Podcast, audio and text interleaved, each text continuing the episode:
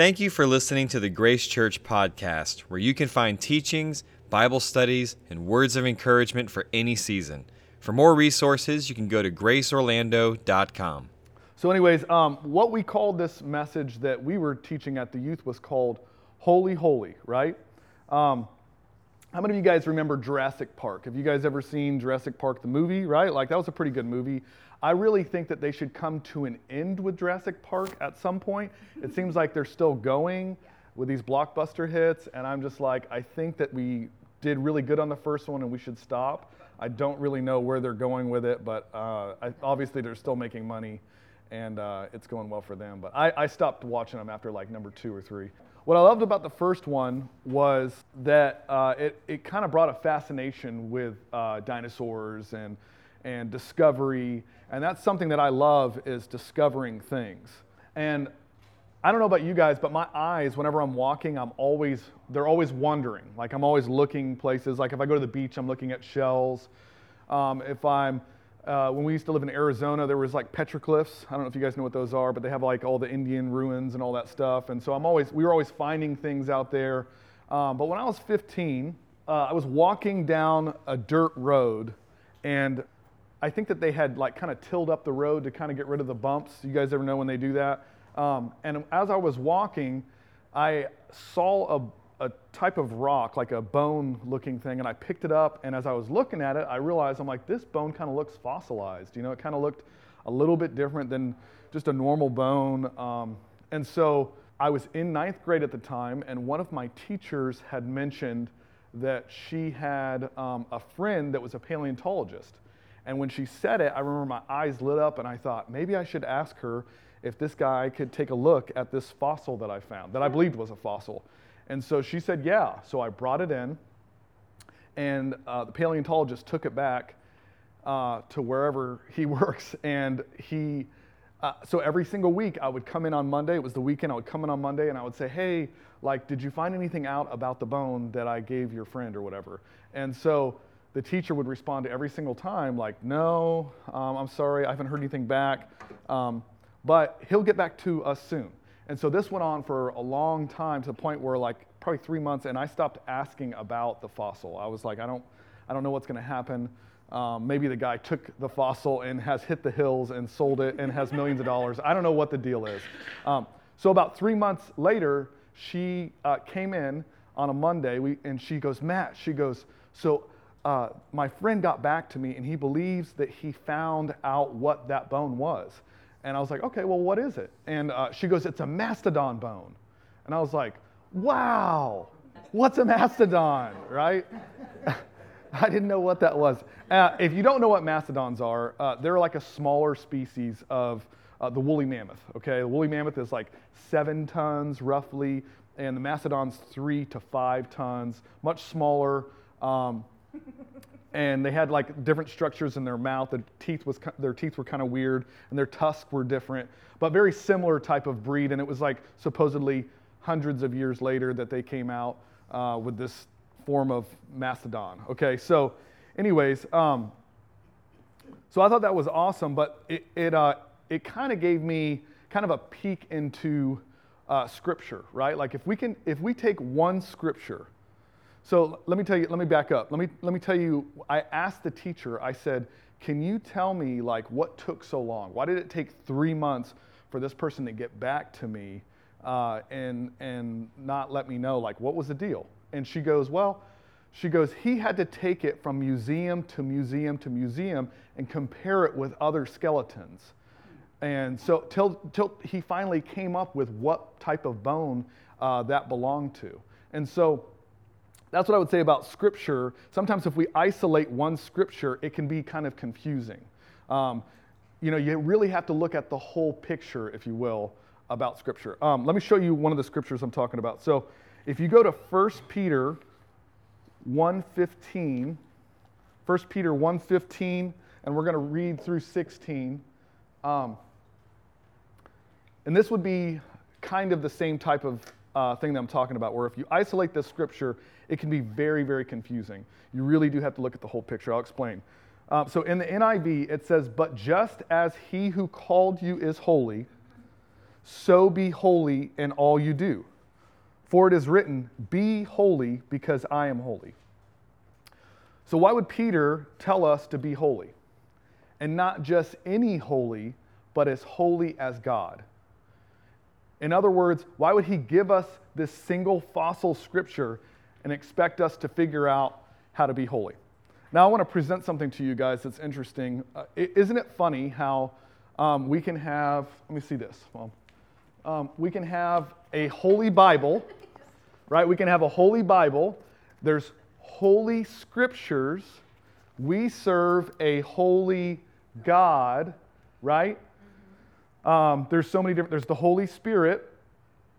Um, there's also something that uh, people were tr- still trying to discover what it is, but something called a, a holy moly, right? we're still trying to figure out what that is. But when it comes to us, we get all weird about the word holy about ourselves, right? There's tons of songs that are written about God being holy. There's not a whole lot of songs that I know of about us being holy. Um, isn't that interesting? So, here's what I want to ask is was Peter or God trying to torment us by saying we needed to be as holy as God? Right? No, God isn't giving us a hopeless requirement. Let's, let's take a closer look at this scripture in 1 Peter. It says, But just as he who called you is holy, so be holy in all you do, for it is written, Be holy because I am holy. Anytime you see the words, For it is written, know that the writer is using it to add emphasis or to support their argument or teaching. In the New Testament, the only writings they had at the time were the Old Testament, which I know we could get into all sorts of things where it's called the Torah and all that stuff. But the entire Bible wasn't completed until 96 AD with the book of Revelation.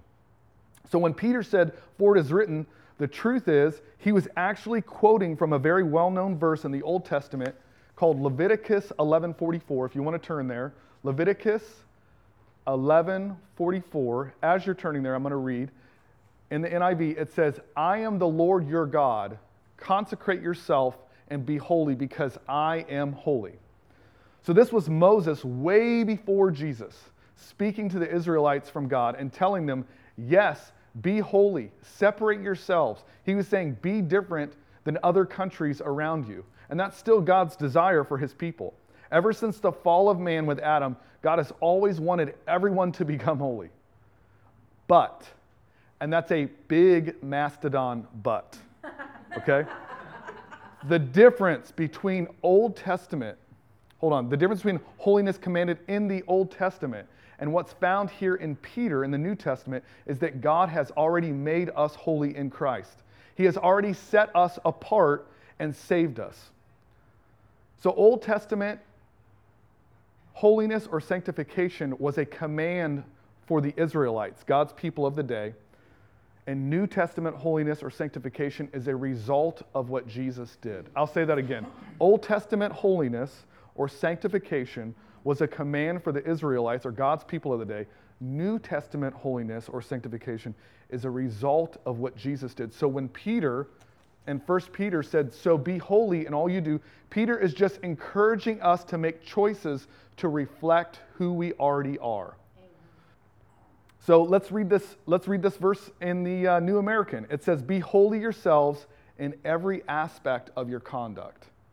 Okay, the expanded version says, But be holy in all you do, your behavior, your conduct, just as God the one who called you is holy. So conduct means behavior. Behavior means conduct. You're wondering what that is. So here's a couple rhetorical questions. This is just things I want you to think about as I say them, okay? Think in your head. So, does behavior or conduct define us, right? Think about that. Does behavior or conduct define us? In other words, are we defined by our behavior? Are we defined by our behavior? So, uh, and as you're thinking about that, I'm going to give you another picture. Um, how many of you guys know we got a few alligators here in Florida? Like, I like alligators, um, but I like them in the water away from me. I like to be in a boat or somewhere where they can't get me. Um, but can an alligator go for a stroll walk or crawl on land? Can everybody say that that might be possible, that an alligator could walk or crawl? We should know this if we're from Florida, right? Or if we lived here for a little while. They can actually go on land. I remember in eighth grade, uh, we went to go out to the playground, right? We went to go out to the playground. And uh, when we were headed out there, we were stopped by all our teachers um, because they said an alligator, a huge 10 foot alligator, was on the playground waiting for all the children to come out. Okay? so the answer is can an alligator get on land? The answer is absolutely an alligator can get on land. Okay? So if it's on land, does it make it any less of an alligator? I mean, we don't see an alligator on land and be like, look at that ostrich. That is a crazy looking ostrich walking on that land, flapping his wings. It's weird how he went from a really long tail to a short tail, and look at him, he's just walking all over the place. No, we don't say that. Does the alligator do much better in water? Would we say the alligator does much better in water? When your conduct doesn't seem holy, um, or I'm sorry, when your conduct doesn't seem holy, it doesn't mean you're no longer holy. I'll say that again. When your conduct or your behavior doesn't seem holy, it doesn't mean you're no longer holy. No, Peter is just saying, don't forget to allow your holiness to affect your behavior. That's all he's saying, right? In other words, we were already set apart. When we don't allow our holiness to affect our conduct, we are acting untrue to how we were designed. It is ill fitting. How many of you guys have heard some of the scriptures of ill fitting, right? It's kind of a weird term to say, but ill fitting means of a garment of the wrong size or shape for the person wearing it. All right, so how many of you guys are hat people in here? Is anybody a hat person, like you like wearing hats, right? So I will tell you, I am not a hat person. I am not a hat person, and I will show you why, right? It just doesn't look right, okay? I don't care what kind of hat. Like, I've tried to get fitted hats, I've tried to get every type of hat that you can have. I do not look good. Thank you, Sal. But I do, I do not look good in hats, okay? To the point that my wife will say, if I'm ever putting on a hat, if you see me with a hat, feel lucky because that's probably a real rarity. But I don't wear them uh, because my wife will say, You look really stupid with that hat. I, I don't know what she means by it, but she says, You look really stupid with that hat. And the question is, Am I any less of Matt because I'm wearing that hat? I might be a little bit less. Some people might say I am. But really, at the end of the day, I'm still that way. I just might look a little stupid. And all Peter was saying is when you don't reflect good behavior, you look stupid. Okay? He's saying take the bad behavior off. You would look so much better when you're not wearing something that doesn't reflect who you already are. Truth is, it's not up to us to make ourselves holy. If you think that, it's a big pile of mastodon poop. Okay? I didn't put poop on the screen like I did for the youth. I was trying to be nice to you guys, so please know that I'm aware of who I'm speaking to. All right, so think, um, see, think most, I think most people will agree. We, we could go to different churches all over the world, right? And I think most people would agree or have the saying that we have some type of form of holiness, and that one day when we get to heaven, we will be fully holy or holy, holy, right? But to think that we are now fully or holy, holy, right now seems kind of crazy, especially because we still mess up, right? I think that's the confusion is people are like, well, we still mess up, so we're obviously not fully holy, holy, right? So today I want to ask the question of when. When do we become holy? When are we made holy? When are we made sanctified? Holiness and sanctification mean the same thing, all right? So you might say some things are better left unsaid, Matt. I think we should just wait till we get to heaven and then we'll find out, right? Like, wait, let's just wait. Why are we so anxious about finding out whether we're holy or not? So Suzanne, Susanna Dudjeva, if you can say that name properly, I don't know if I am, but I'm trying to say her name. Uh, she said the most painful questions are left unanswered. The most painful questions are left unanswered. When are we holy is a question that we can't afford to leave unanswered. You guys hear me? Oh, it's a question that we can't afford to leave unanswered. It would cause people to draw strange conclusions, very strange conclusions, okay? Similar to when was the first car ever made, right? I mean, some people I've heard, well, that was like when the Tesla was made. That's the first real car, Matt. Or you could talk back like with the muscle cars. Like people are like, that's really when the first car was made. When the muscle cars came out and the Mustangs and the Camaros and the Chevelles, right? All those cars. Those were when cars were really made, right? So, being we're talking about dinosaurs and mastodons, right? I'll give you a history lesson. We're going to go through a little history lesson. Can you guys hang in with me while we're going through a history lesson? So, I think most would say that in 1913, Henry Ford made the first Model T, right? For years and years and years, I believed that. I would point out the Model T. That's the first car ever made right there, y'all. Look at that car, right? Oh my gosh, it's so interesting. But actually, the first car was invented 144 years before that. 144 years before that. Okay? Uh, in, in 1769, the first steam powered automobile capable of human transportation was built by Nicholas Joseph. It was steam powered in 1769. In 1808, Hayden Whitchett designed the first car powered by an internal combustion engine that was fueled by hydrogen. Okay, in 1885, Carl Benz, you guys recognize the name? Carl Benz developed a petrol gasoline powered uh, or gasoline powered automobile. And this is also considered to be the first production vehicle as Benz made several other identical, identical copies. That thing is crazy looking, right?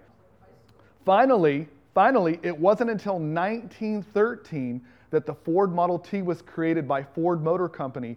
Five years prior became the first automobile to be mass produced on a moving assembly line by 1927, Ford had produced over 15 million Model T automobiles.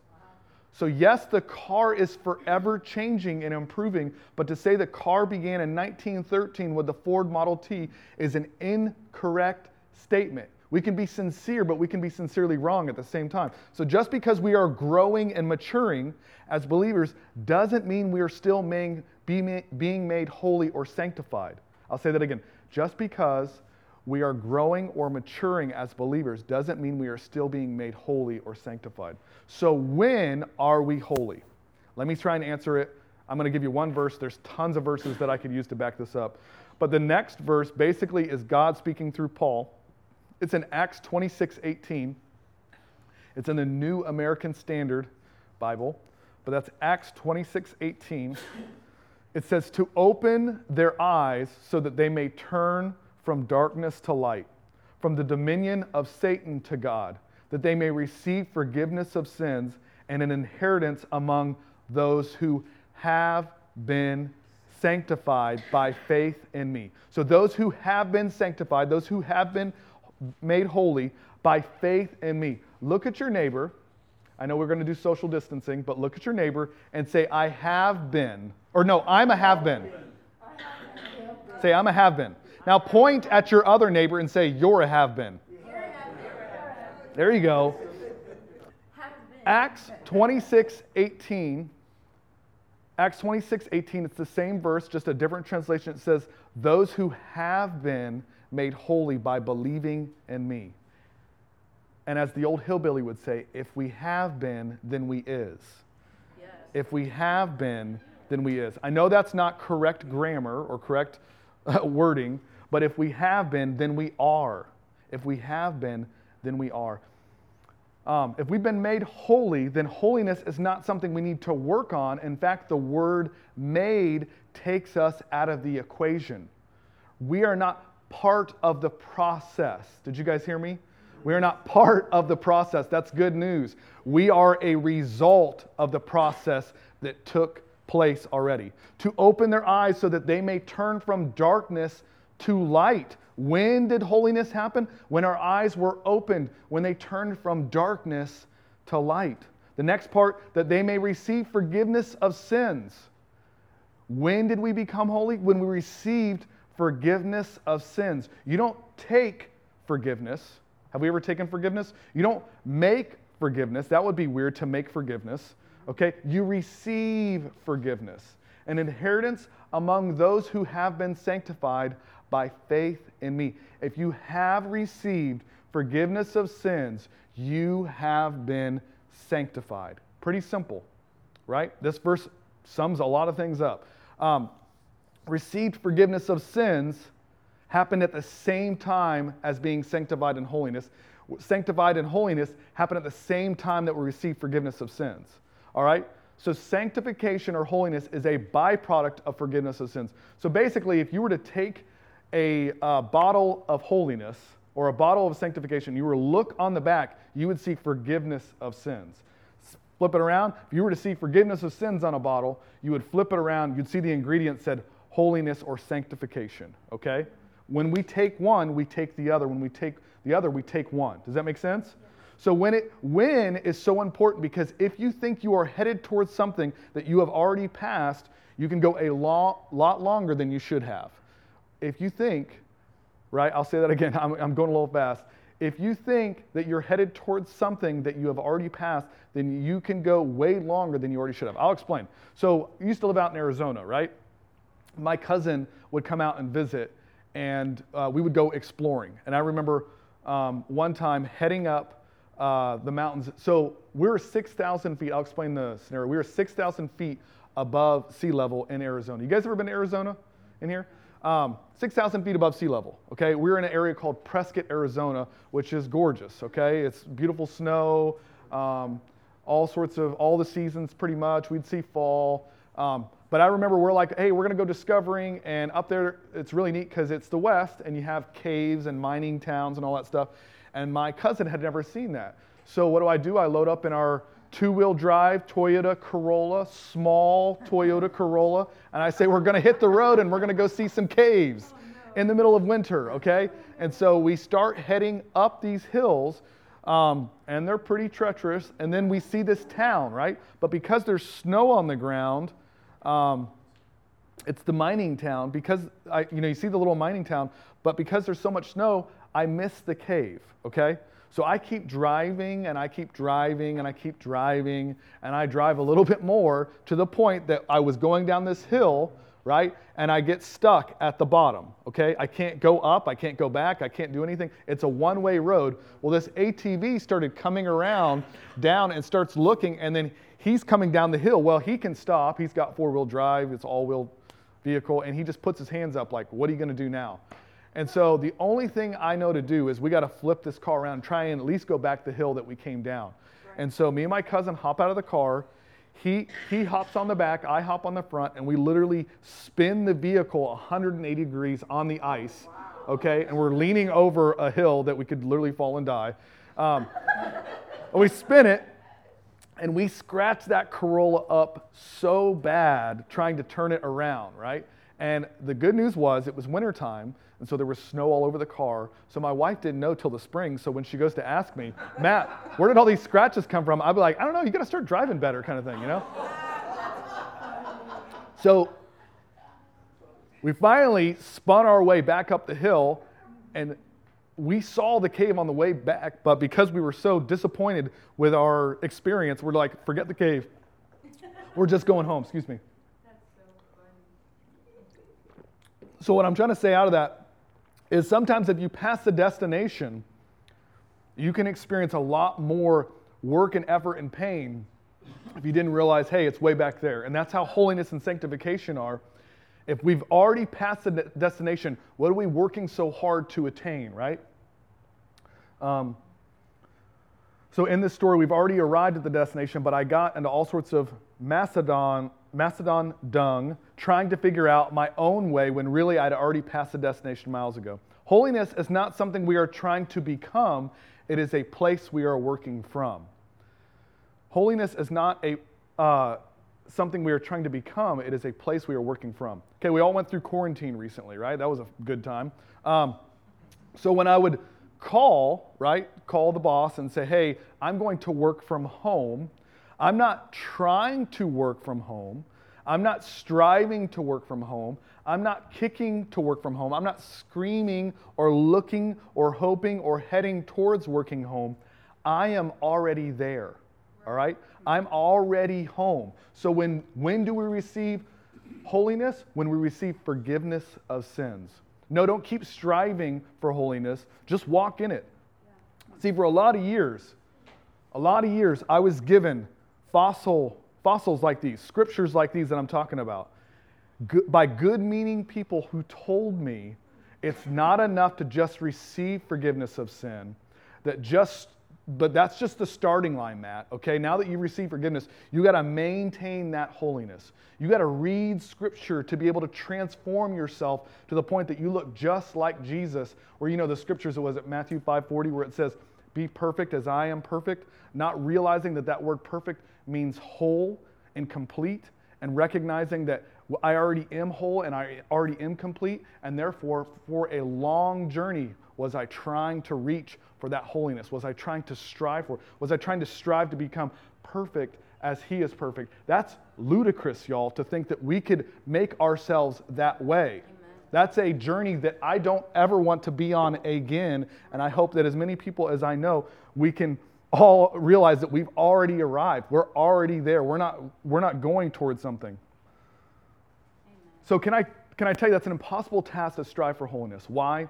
because of scriptures like, as he is, so are we in this world. We can't be any more holy than we already are. I'm going to say something that I would have never said years ago, but it's something I absolutely believe today. We are at the pinnacle of our holiness because as he is, so are we. That's why we can say things like, I have the mind of Christ.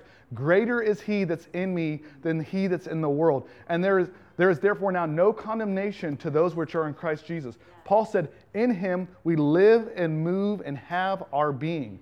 God couldn't live in us, and we couldn't live in him if we weren't already holy. Did you guys hear me? Yes. God could not live in us, and we couldn't live in him if we were not already holy.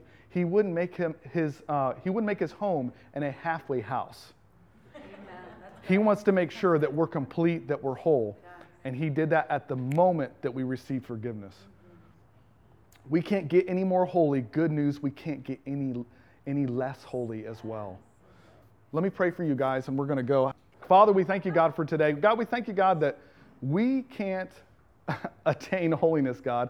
And I thank you, God, for helping us to understand that, helping us to understand that we are already complete. We are working from a place of destination, God. We're not striving, we're not reaching towards becoming more like you, God. We already are made like you, and therefore that affects our behavior, that affects our whole life, that affects everything that we do, God. I thank you, God, for each one that's in here, God, that we're re- remembering those things, God, that we keep those at the forefront of our mind, that we're studying to show ourselves that we're approved already, God. We're not trying to become approved, God, that we're already approved in you. And I thank you, God, for setting us apart for making us holy at the moment that we receive forgiveness. You're such a good God, and we thank you, God, for it. In Jesus' name, amen and amen.